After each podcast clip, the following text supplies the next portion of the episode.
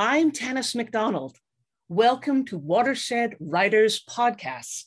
In this episode, we wonder about love's transformative power as a radical concept. What happens to language and what happens to people when language translates love? Poetry about love proposes old questions, but we haven't fully answered them yet. And in this episode, Luke Hathaway takes up the challenge. We talk about Luke's Waterloo region roots and the international reach of his latest book, Years, Months, and Days, as well as the importance of influences in maker culture. We're glad to have you join us. This podcast series is for readers and for writers, for people interested in how writing works and why it's vital to where and how we live. We record in the Grand River watershed region, the traditional territories of the neutral Anishinaabe and Haudenosaunee peoples. We feature interviews with local novelists, poets, playwrights, and essayists, and offer a showcase for a community of nationally known writers, as well as writers who are just getting started.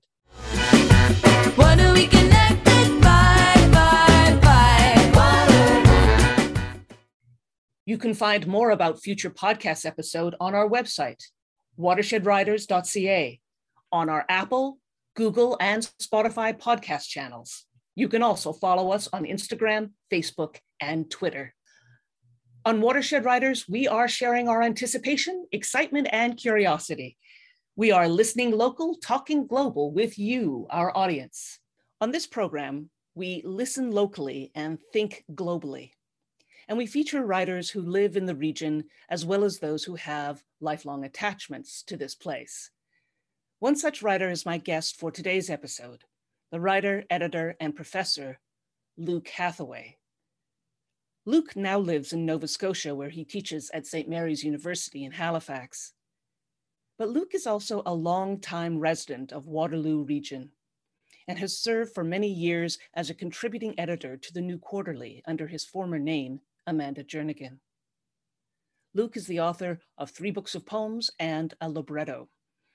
In addition, he has been a contributing editor and writer for Canadian Notes and Queries, has worked in publishing for Porcupine's Quill and for Gaspereau Press, and is now advisory editor for the Best Canadian Poetry series published annually by Biblioasis Press.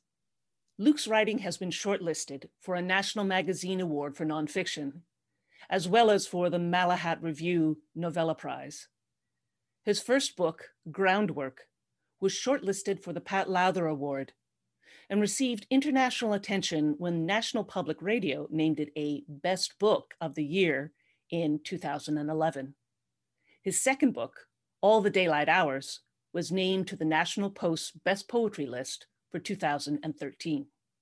About Luke's first book, George Murray wrote, quote, You hold in your hands a collector's item of the future. Mark my words, you'll say, I was there when. Well, folks, I can tell you I was there then. I was at Wordsworth Books when Luke read from that first book, The Luminous Groundwork. This book has poems that, quote, make your brain fizz, says Governor General's award winning author Douglas Glover. I'm holding my copy of Groundwork in my hands, and I can tell you that Luke not only rewrites part of Homer's Odyssey in this book, but also the groundwork contains one of the most thoughtful and funniest short poems that I've ever read. It's called What the Sirens Said, and it goes like this Come closer, and I'll tell you. Luke's most recent book is Years, Months, and Days a collection of lyric fragments, small meditations on lines or passages from hymns in a Mennonite hymnal published in rural Ontario in 1836. InterArts Matrix, as led by artistic director Isabella Stefanescu, commissioned a series of these poems as words for music, and 14 of them make up the libretto for the choral piece of the same name, Years, Months, and Days, with music by Colin Labadie. The piece was premiered by the Menno Singers in 2017. Luke says that this book is a meditation on the possibility of translation. Zachary Thomas writes in the Hamilton Review of Books that Years, Months, and Days is a book attuned to our necessity for coping. Jean Van Loon in Arc magazine writes These intense but graceful poems express the poet's connection to the original texts, to the people they nourished, and to the landscape which helped to shape them. And that landscape, of course, is Grand River Country. Speaking of international accolades, Years, Months, and Days made the New York Times Book Reviews list of the best poetry collections of 2018. As Luke writes in his editor's essay in Best Canadian Poetry, what happens to language happens to people. What becomes possible in language becomes possible for people. Translation is a kind of transfiguration, and shifting genres means shifting perspectives. Writing lyrics for music has become a big part of Luke's recent writing life, and he has written this, which I love. Music is a superpower. When words put on music, it's like they're putting on a cape. And I will give the final word of this introduction to writer Rob Taylor, whose review of years, months, and days will carry us over into our interview with Luke. And here's Rob. The poems contain whole worlds, whole schools of thought. If some books can be read in one sitting, this one can be read 10 times in that same span. And in each reading, it will be a new book, making of itself a new offering. Needless to say, it's a rather singular reading experience in the world of contemporary Canadian literature. Welcome to Watershed Writers, Luke Hathaway. Nice to be here. It's great to have you here. You know, I haven't seen you in a few years, and I've been thinking about when we first met, and I, I couldn't come up with a year. I thought maybe it was 2011 when you read from your first book, Groundwork. I went to your reading at Wordsworth Books that, that time. We miss you here in, uh, in Grand River region because I know you've been in Nova Scotia for the past little while. That's right. It's nice to it's nice to be able to be with you from afar. And I know that you were back in the Grand River region recently to work on, we might call a very Waterloo kind of interdisciplinary project involving your poems, uh, a 19th century Mennonite hymnal, and the good people at the InterArts Matrix. Can you tell us more about that project, especially uh, what it was like to write the work and then move into collaboration with others.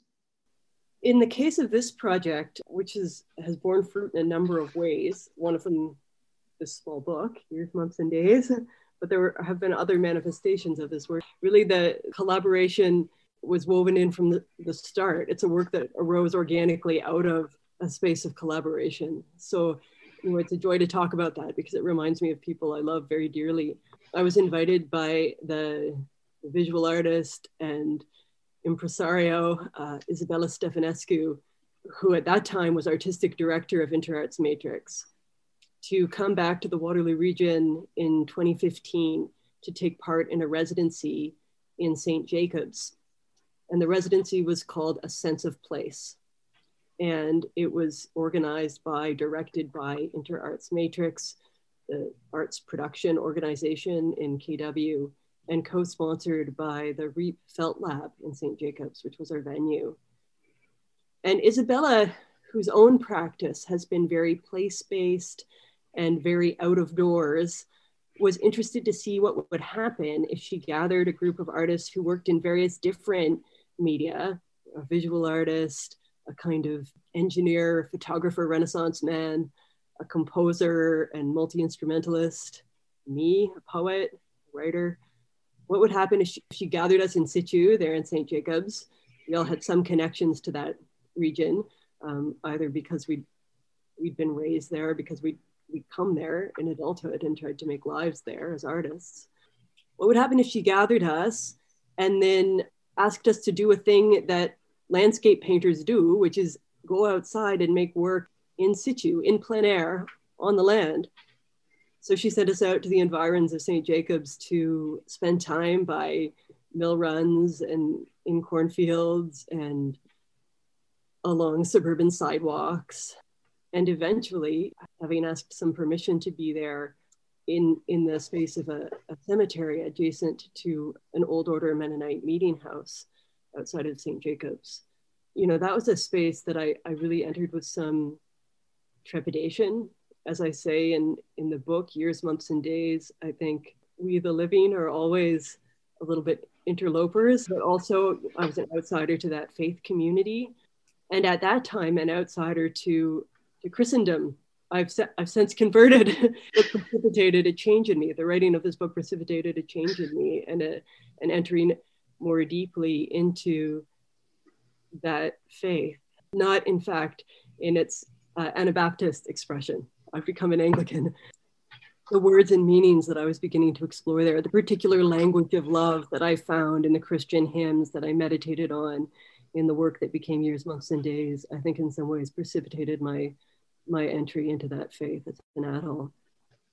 Can you tell me more about your collaborators in this project? It sounds like there were a lot of people involved and a lot of people working on it.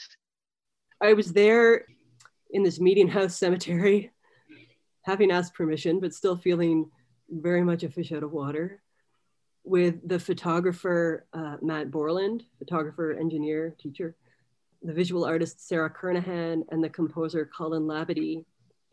And Colin, like me, had a kind of attraction repulsion, repulsion relationship, I think, with the, the words and music of Protestant hymns. He was familiar to them. In fact, I think Colin was raised a Catholic, but but a lot of the liturgical music that he knew from his his education, you know, came out of a kind of Judeo-Christian world. You know, he had he had some family roots in Christen- Christendom, but he also, you know, like many, you know, had been repelled by accrued layers of xenophobia, homophobia, sexism. You know. Yeah, yeah, indeed, indeed. And I was repelled by those things, you know and yet drawn in, I think, by, by, by the beauty of the poetry, you know, and, and the music. Anyway, I was a word person, so I wanted to know what sorts of words might be associated uh, with the rituals practiced in that meeting house or in that cemetery.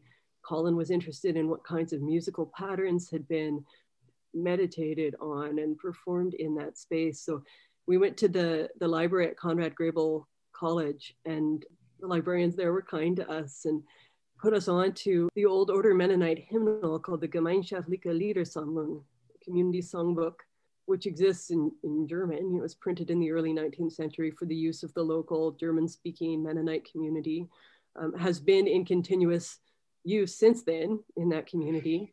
In 2011, a literal translation into English was made and privately printed. And that translation was my point of access to the work. And uh, I, I read it straight through, which is kind of an odd way to read a hymnal. I think often in liturgical practice, one simply dips in, you know, one reads this hymn or that hymn on this or that particular occasion. Right.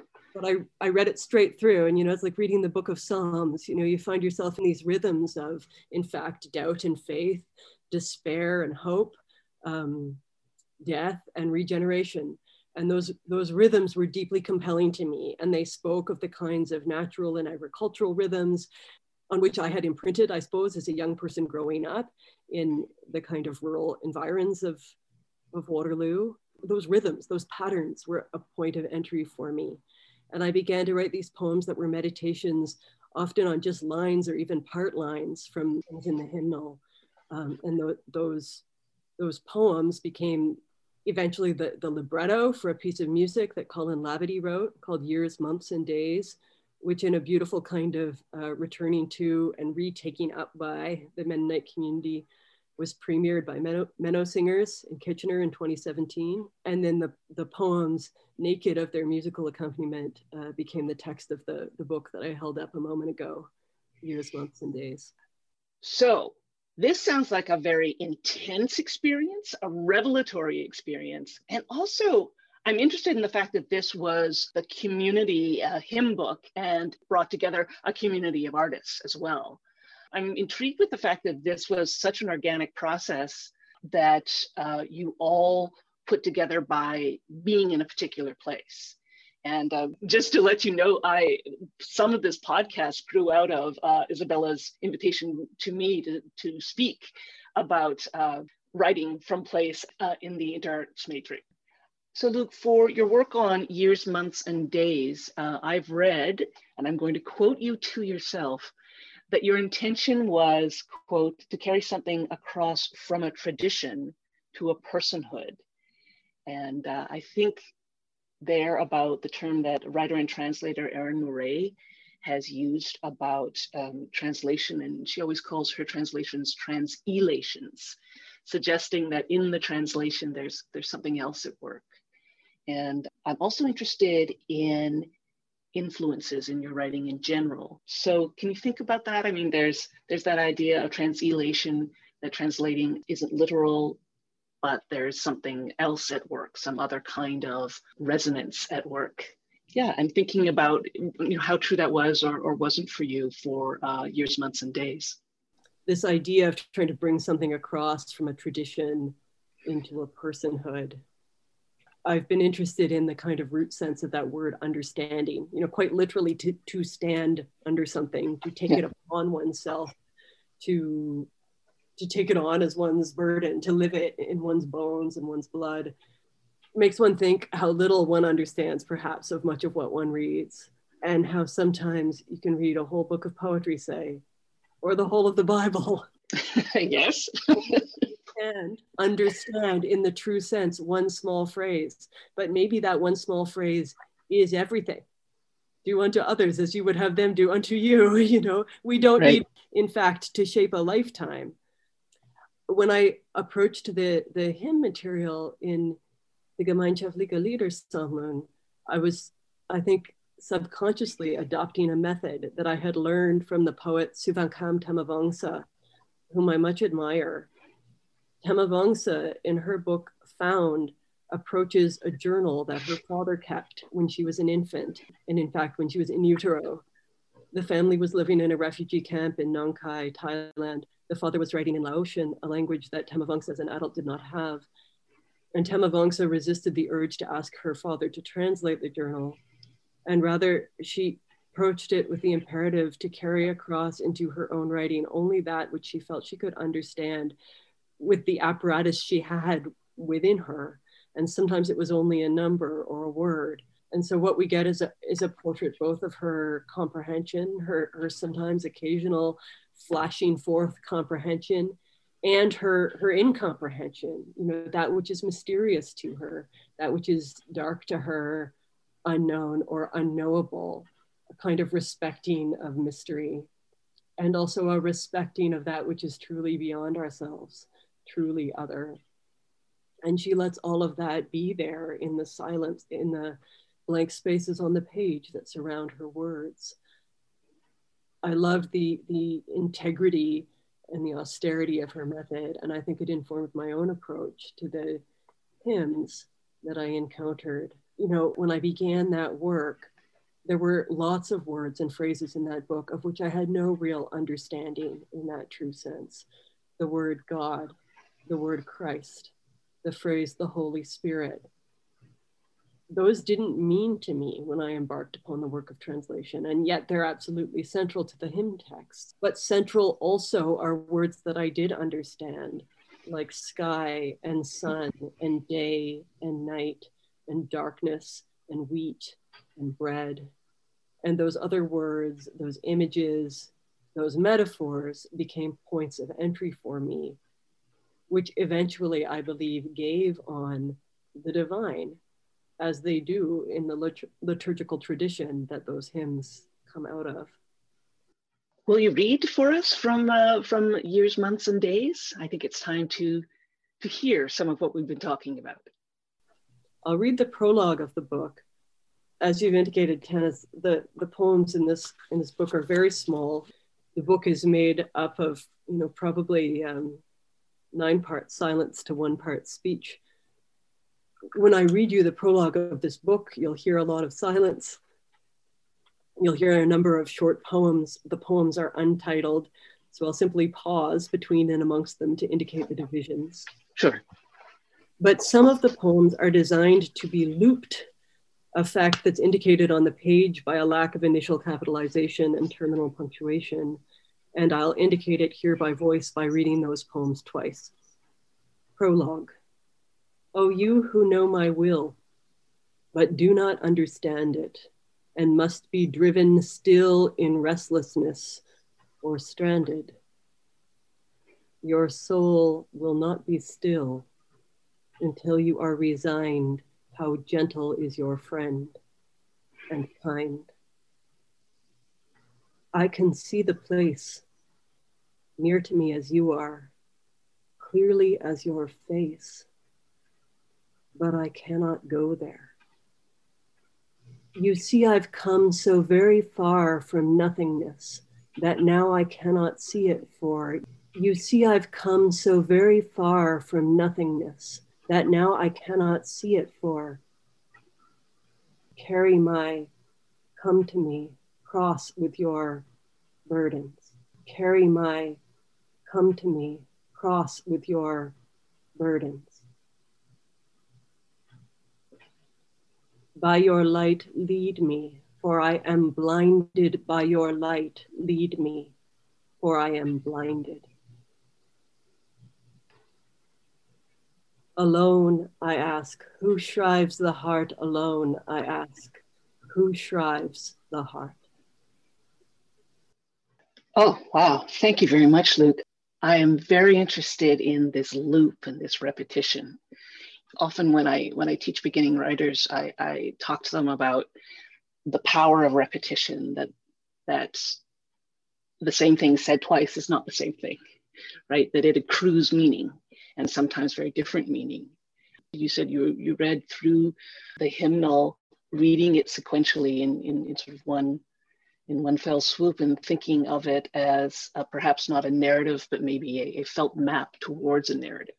And I think about that loop, right? And that what that would do, uh, like inside the narrative, to suggest a slowing down and a concentration and an intensification of, of, of those particular um, things. And I, I, I keep coming back to, you know, come so very far from nothingness, right? As a, as a meditation on, uh, on being and uh, on faith and on, on a journey, right? And so when I was thinking about what you said about, or it was what I said, that it seemed to be a very revelatory experience, I think working with the sound and the silence is part of that revelation. What can be found in the silence? anyway, that's that's me and my reaction to what you've read. I, I want to thank you. That was uh, that was amazing. You you've always had a an amazing uh, way of performing texts. I'm interested in this idea of when you write a book, taking on a project and thinking of it.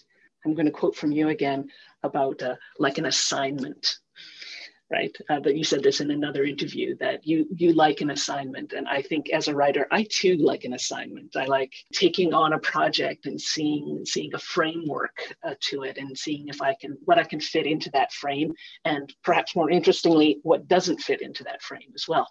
So. Can you tell me a little bit more about this idea of liking an assignment, pursuing a kind of frame or project when you're writing a book?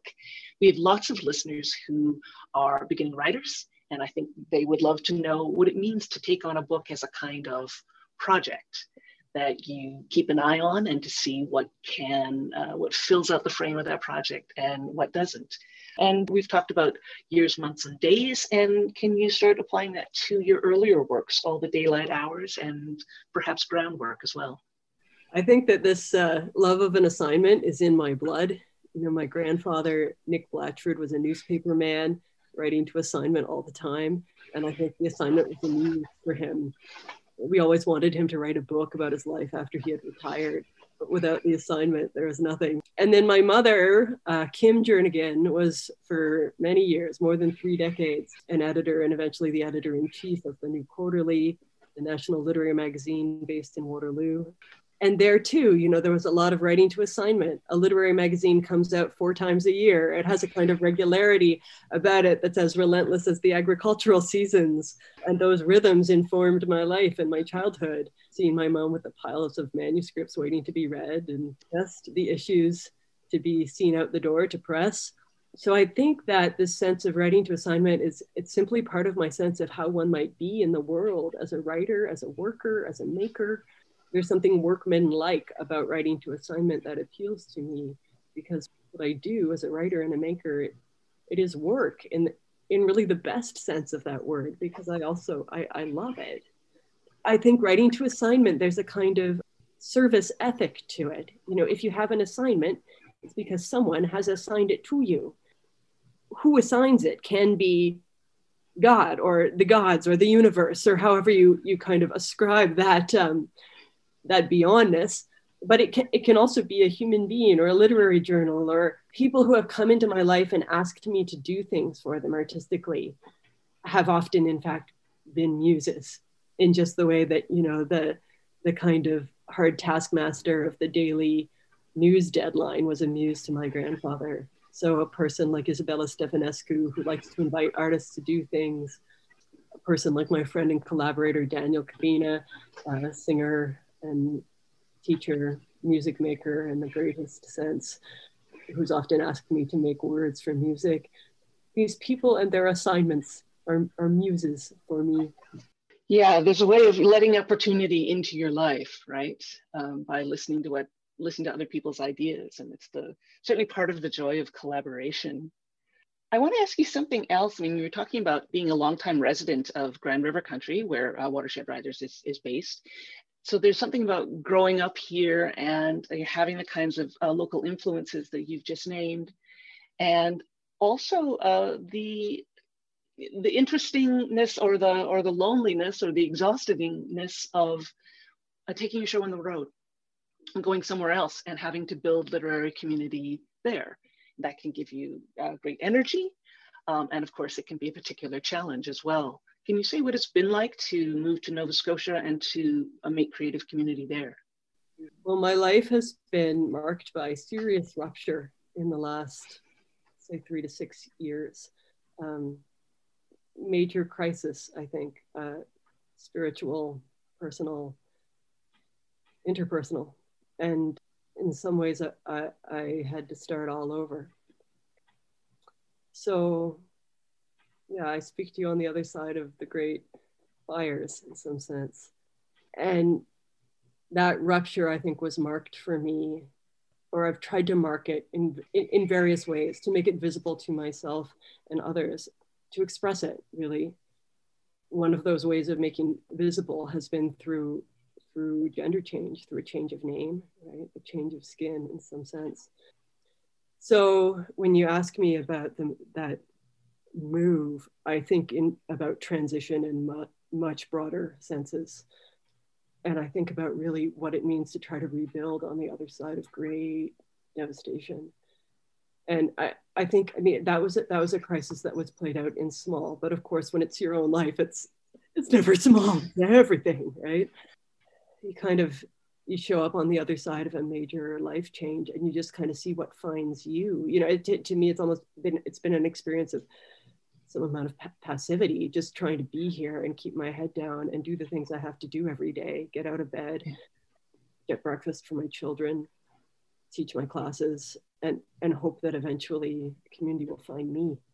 It is hard to keep that faith, and especially in the middle of a pandemic, the ways in which people might find you are simply not operative. You know, you're not out and about, you're not doing the kinds of uh, things in the flesh that you might in in other times. It's just it's hard for the ecology of love to regrow after devastation at the best of times, and particularly in time of plague. Indeed. So, what would you say to artists who have gone through like a kind of, of life rupture, a series of life ruptures? It's a big question, and I, I don't think there's an answer. But what have you found most useful? My godfather, godfather I chose in adulthood, or perhaps who chose me in adulthood, or that God chose for me in adulthood, is the poet and critic Peter Sanger, Nova Scotia writer and thinker.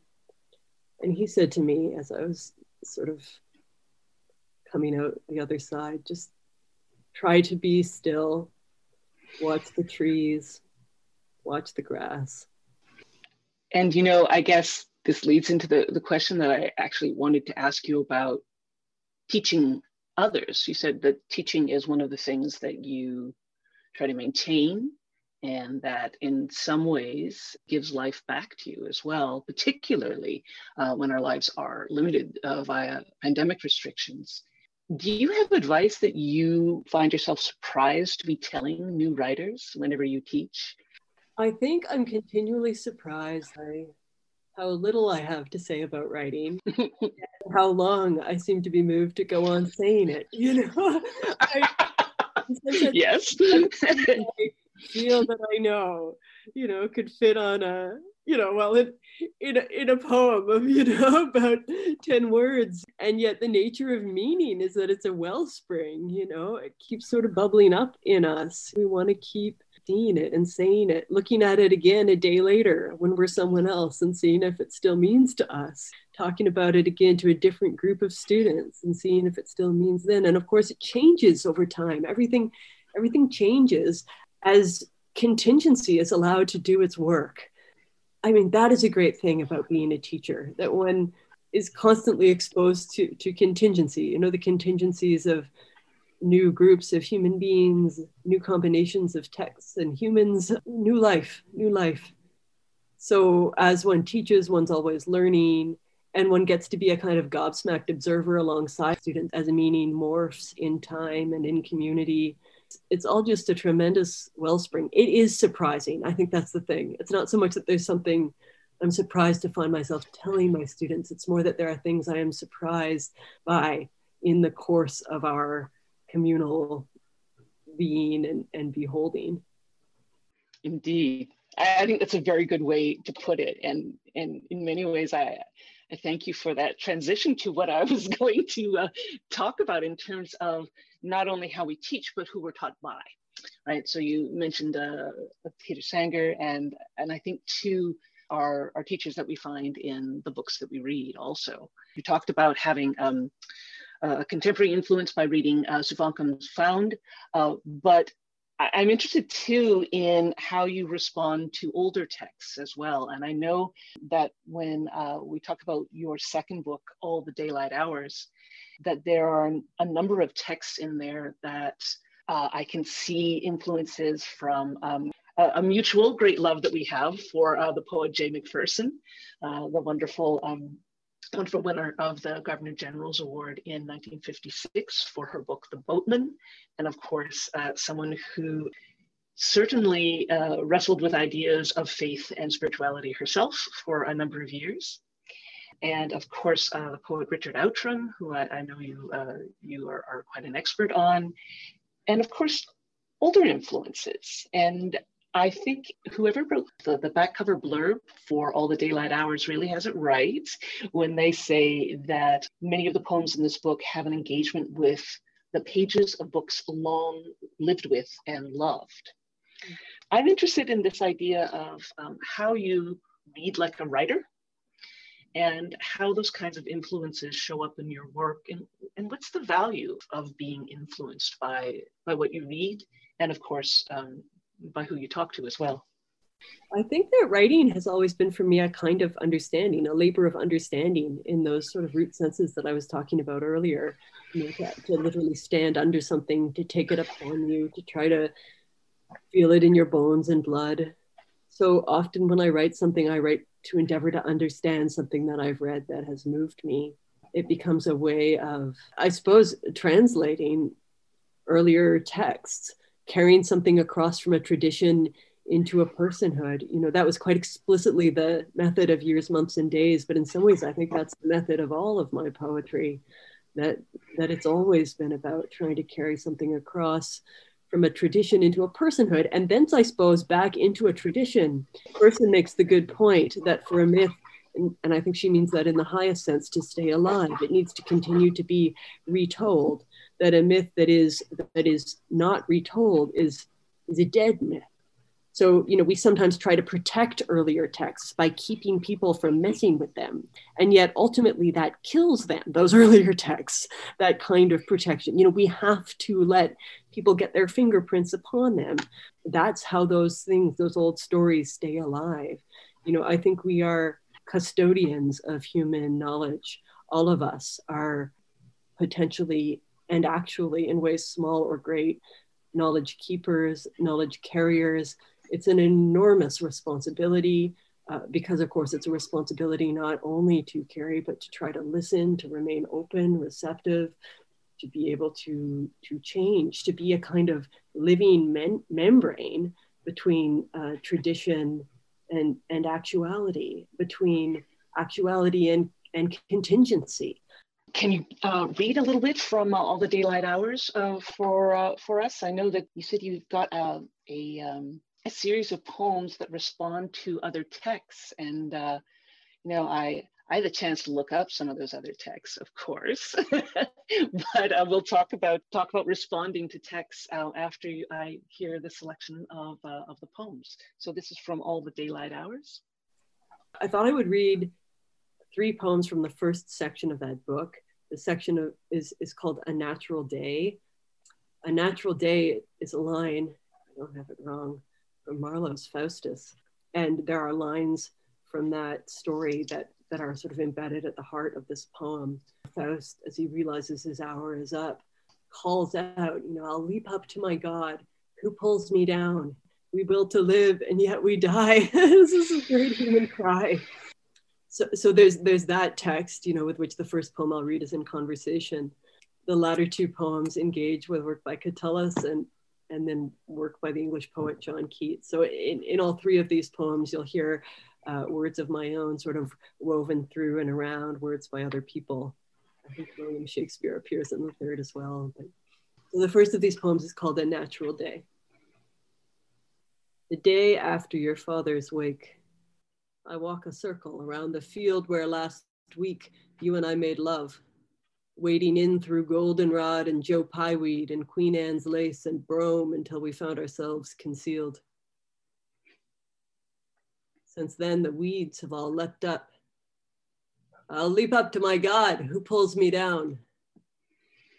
I consider breasting them, but I know the spot is overgrown it's foolishness to think that I, even if space could stand for time, even if you were with me, love, could find it. The second of these poems is called Counting Rhyme. It's a shamelessly inaccurate translation of a small poem by Catullus. Come live with me and be my love and let's not give the time of day to those who say we're mad. The sun, once set, can rise and cheat the grave. You and I, once dead, are done. Nox est perpetua, as they say. Kiss me a thousand times, a hundred, then another thousand, then another hundred, thousand, hundred. With so many kisses, we'll lose track. So no one smoking them can take them back. And then the third poem is called Rushlight. The epigraph is from King Lear, in fact. Lear's words to Cordelia when he thinks they might have a life in jail together. We two alone will sing like birds in the cage. There's other Shakespeare woven through here in As You Like It. Uh, Rosalind says, I believe to the love mad Orlando, something about you have none of my uncle's marks about you. He taught me how to know a man in love, in which cage of rushes, I am sure you are no prisoner. I think I'm I'm botching that in phrase, but that image of the cage of rush, rushes for love, very moving to me. And then and then also woven through here, Keats's words from his Ode to a Nightingale, half in love with easeful death right? Keats says, listening to the nightingale song, he feels half in love with easeful death. Anyway, all of that uh, woven in, like, you know, bird song in the spring when the birds are all kind of numberless. The poem's called Rushlight. We two alone will sing like birds of the cage. It is not easy. However, half in love we are with easeful death to sing by rushlight in a cage of rushes that diminishes with every breath, nor yet to leave off singing, taking for a stage direction the prompter's whispered, love and be silent, to swallow Cordelia's line and exit, however half in love we are with fretful life? Isn't all life fretful one way or another? You know, I think that uh, that your work with illusion is so rich. I do quite a bit of work with it myself, in part because these are our texts. And I think you were right when you say that if people want you to stand apart from those texts, they're just, they're deadening them.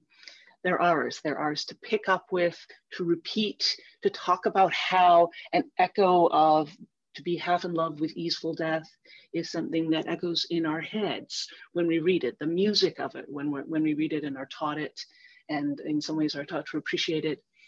And thinking of them as other people's texts as something that we couldn't refer to is, is absolutely to um, keep ourselves separate from, from beauty from the beauty of words, from the beauty of music. And sometimes I, I think I remember lines from texts like that, uh, in part because I, I, was taught poetry in a very traditional way, both uh, both uh, you know within uh, within the church and and elsewhere. I was taught to remember it, to memorize it, because of its rhythm. So you know, I have this really uncool beginning uh, beginnings in terms of a poet. People say, you know, what were your your big influences? And I always have to say the Bible was a big influence because I was made to memorize Bible verses, and then I understood that things could be recited and they could have music and they could have metaphor and, and all of those things. I know you too come from a, a tradition of memorizing in order to recite poems as well. What role do you think having this kind of um, memory, these kinds of echoes throughout uh, the poems have to do with uh, what I would call slow poetry, like slow food, right? The fact that things uh, are rooted in deep contemplation, in responses to older texts, and with bringing those kinds of um, myth and metaphor uh, into, uh, into contemporary writing. It's so interesting to me to hear you say that, you know, that was your entry into poetry, to the, the learning of Bible verses, to describe it as a kind of uncool way to entry, to enter into poetry. I think that in fact, for generations of poets, at least in a certain Western tradition, it was the way of entering into poetry. You know? Oh, yeah. And that in fact, it's fairly recent in a kind of Judeo Christian um, English language tradition that poets have not had that kind of training, you know, that kind of linguistic training, whether or not one considers it a religious training, you know and I think there are losses and gains. Um, I spoke earlier of the homophobia, the xenophobia, the sexism, you know, that that you know comes into our bones and blood with some of that liturgical language. That is not to be ignored, um, nor to be erased. That history of of hate. Um, at the same time, uh, it is and remains also a language of love, you know, and like so many of our human languages of love, like all of our human languages of love, is flawed and, and also profound and moving and meaning. One of the things that is moving, I think, about repetition, and, and this was called up for me also, I think, by your earlier remarks about those looping poems when you repeat something, you meditate upon it, you can hear it many times in many ways. You can say a line of scripture and you can hear it in earnest, and then you can hear it ironically, you know, you can hear it once and it doesn't make sense to you.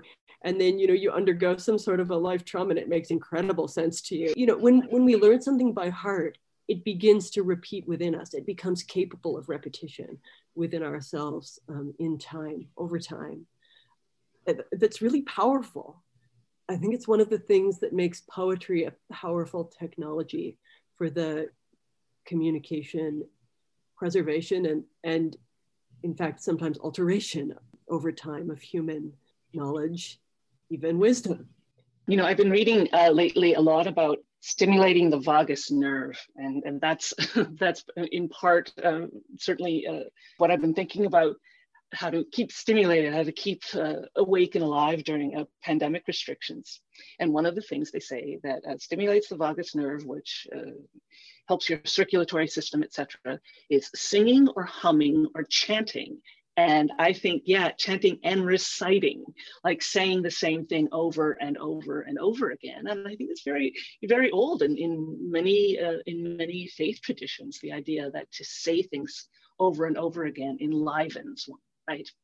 Um, and I know that you've been doing a lot of uh, work, certainly with music, beginning with uh, years, months, and days, and uh, moving into uh, other projects.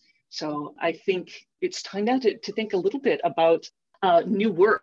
And, you know, after someone publishes a book, and goes through all kinds of life uh, transitions and, and, you know is working during a pandemic i always think saying hey what are you working on now is kind of a kind of a loaded question right especially in this era where so many of us are thinking or rethinking what productivity is but i know you've been part of maker culture for a long time i think i'd like to invite you to talk about the other forms of art that you're engaged in. I, I, know you used to weave. I don't know whether you do it anymore.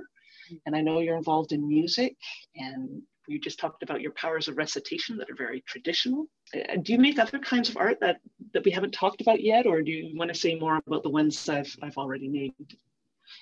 Well, I love that you fancy me a weaver, but in fact, are, are you not?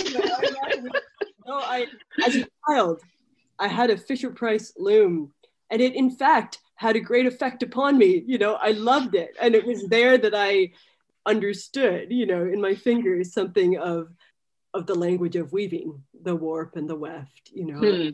the motion of the shuttle up a loom, and all of that, you know, I put to to metaphorical and other ends in my first book groundwork as as you've observed. But you know to call myself a weaver I, i'd hardly presume. And i'm only a music maker because i've got a little help from my friends. I mentioned earlier the magnificent vocalist and person, Daniel Cabena, who teaches voice at um, Wilfrid Laurier University in Waterloo. He's also in training to be an instructor of the Alexander technique, an aspect of his practice and his music making, very important to him.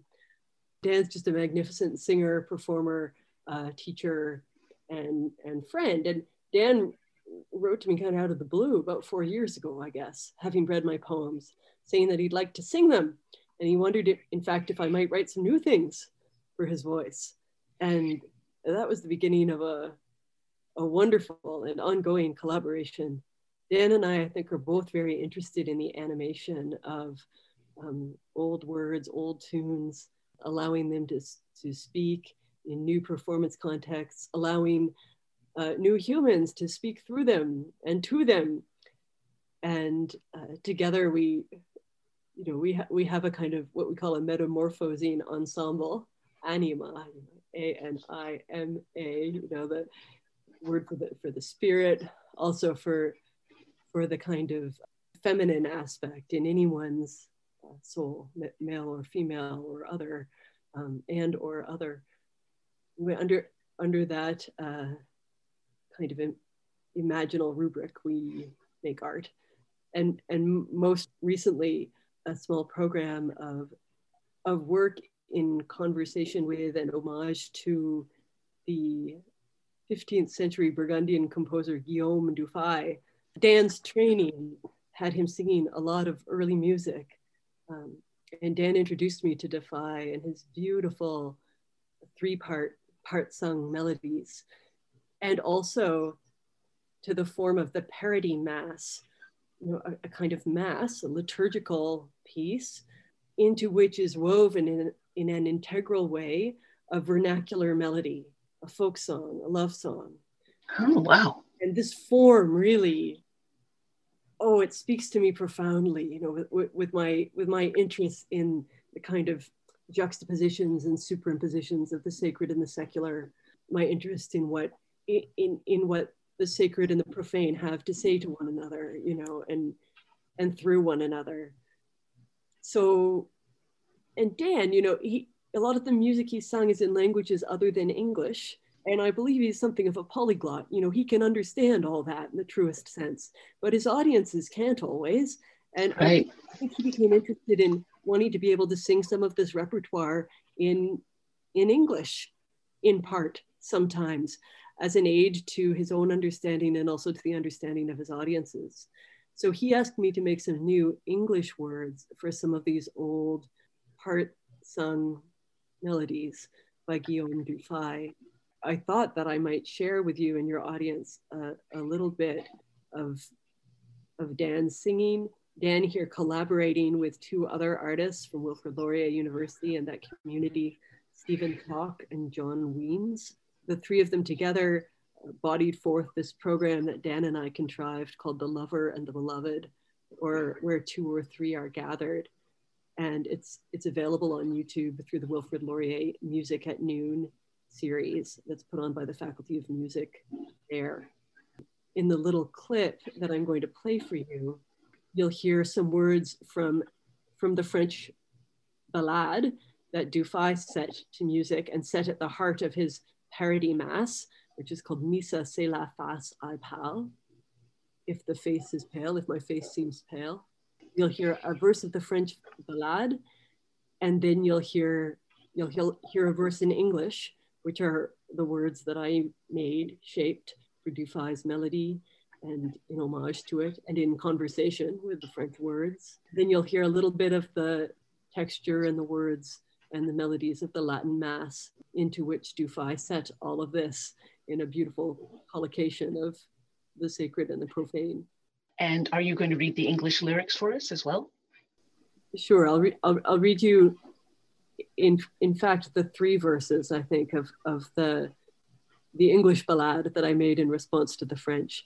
Though in the clip that I'll play for you, you'll just hear the first of these interspersed with some French and some Latin. If you see me fall, then you must believe that the cause is love, and that love is all that could make me fail, founder in this sea. And if I should leave, then the cause is love, its billows and waves gone over me. If I seem to bear more than mortal weight, if I seem to wait longer than is fair, if I lie awake, know it is for him, my beloved's voice knocking at the door, calling me by name, who is not there. If I see your love, how am I to know? Who is he that you should be smitten so? Has he eyes of doves? Are they fitly set? that you washed his feet with your woman's hair. He's the one you stare past in the street. Can you say a little bit more about this idea of the of the parody? You're talking about the sacred and the profane uh, coming together, being woven together. Um, but I'm interested in this, uh, in uh, what else is being parodied uh, within uh, within the form. Just because I don't I don't know much about it. Can you can you say more? Well, I, I, think that word parody also has sort of a sacred and a profane meaning, meaning. You know, we think about parody in the sense of a kind of a burlesque, a making fun of. But there's another there's another sense of that word parody, which has to do simply with the collocation of different texts. And that's the sense in which the word parody attaches to mass, you know, in, the, in, in, in that phrase, the parody Mass. So the intention, as I understand it, was not to mock, it was rather to elevate, I think, both the sacred and the vernacular material. That, that by being set in juxtaposition with one another, both both those things might be raised. But you know, I, I think it's complex because I think that those things are raised by being set in opposition with one another. We lose something if we erase the the bodiness of love, you know, and desire. If we push it out of our sacred speakings, we lose something. And, and so allowing in the, the vernacular love song, you know, with, with all of its room for that which is flawed and human and funny and sexy, you know. It redeems the sacred, I think, in a kind of a way, even as it is also redeemed in all of its flawedness in all of its capacity for hurt and violence, you know, and and loss, you know, even a, as it is also redeemed by the sacred, the language of that which is everlasting. Okay, that's uh, that's lots to think about, and I uh, I'm going to listen carefully to the clip and, and see and look for those kinds of markers for sure.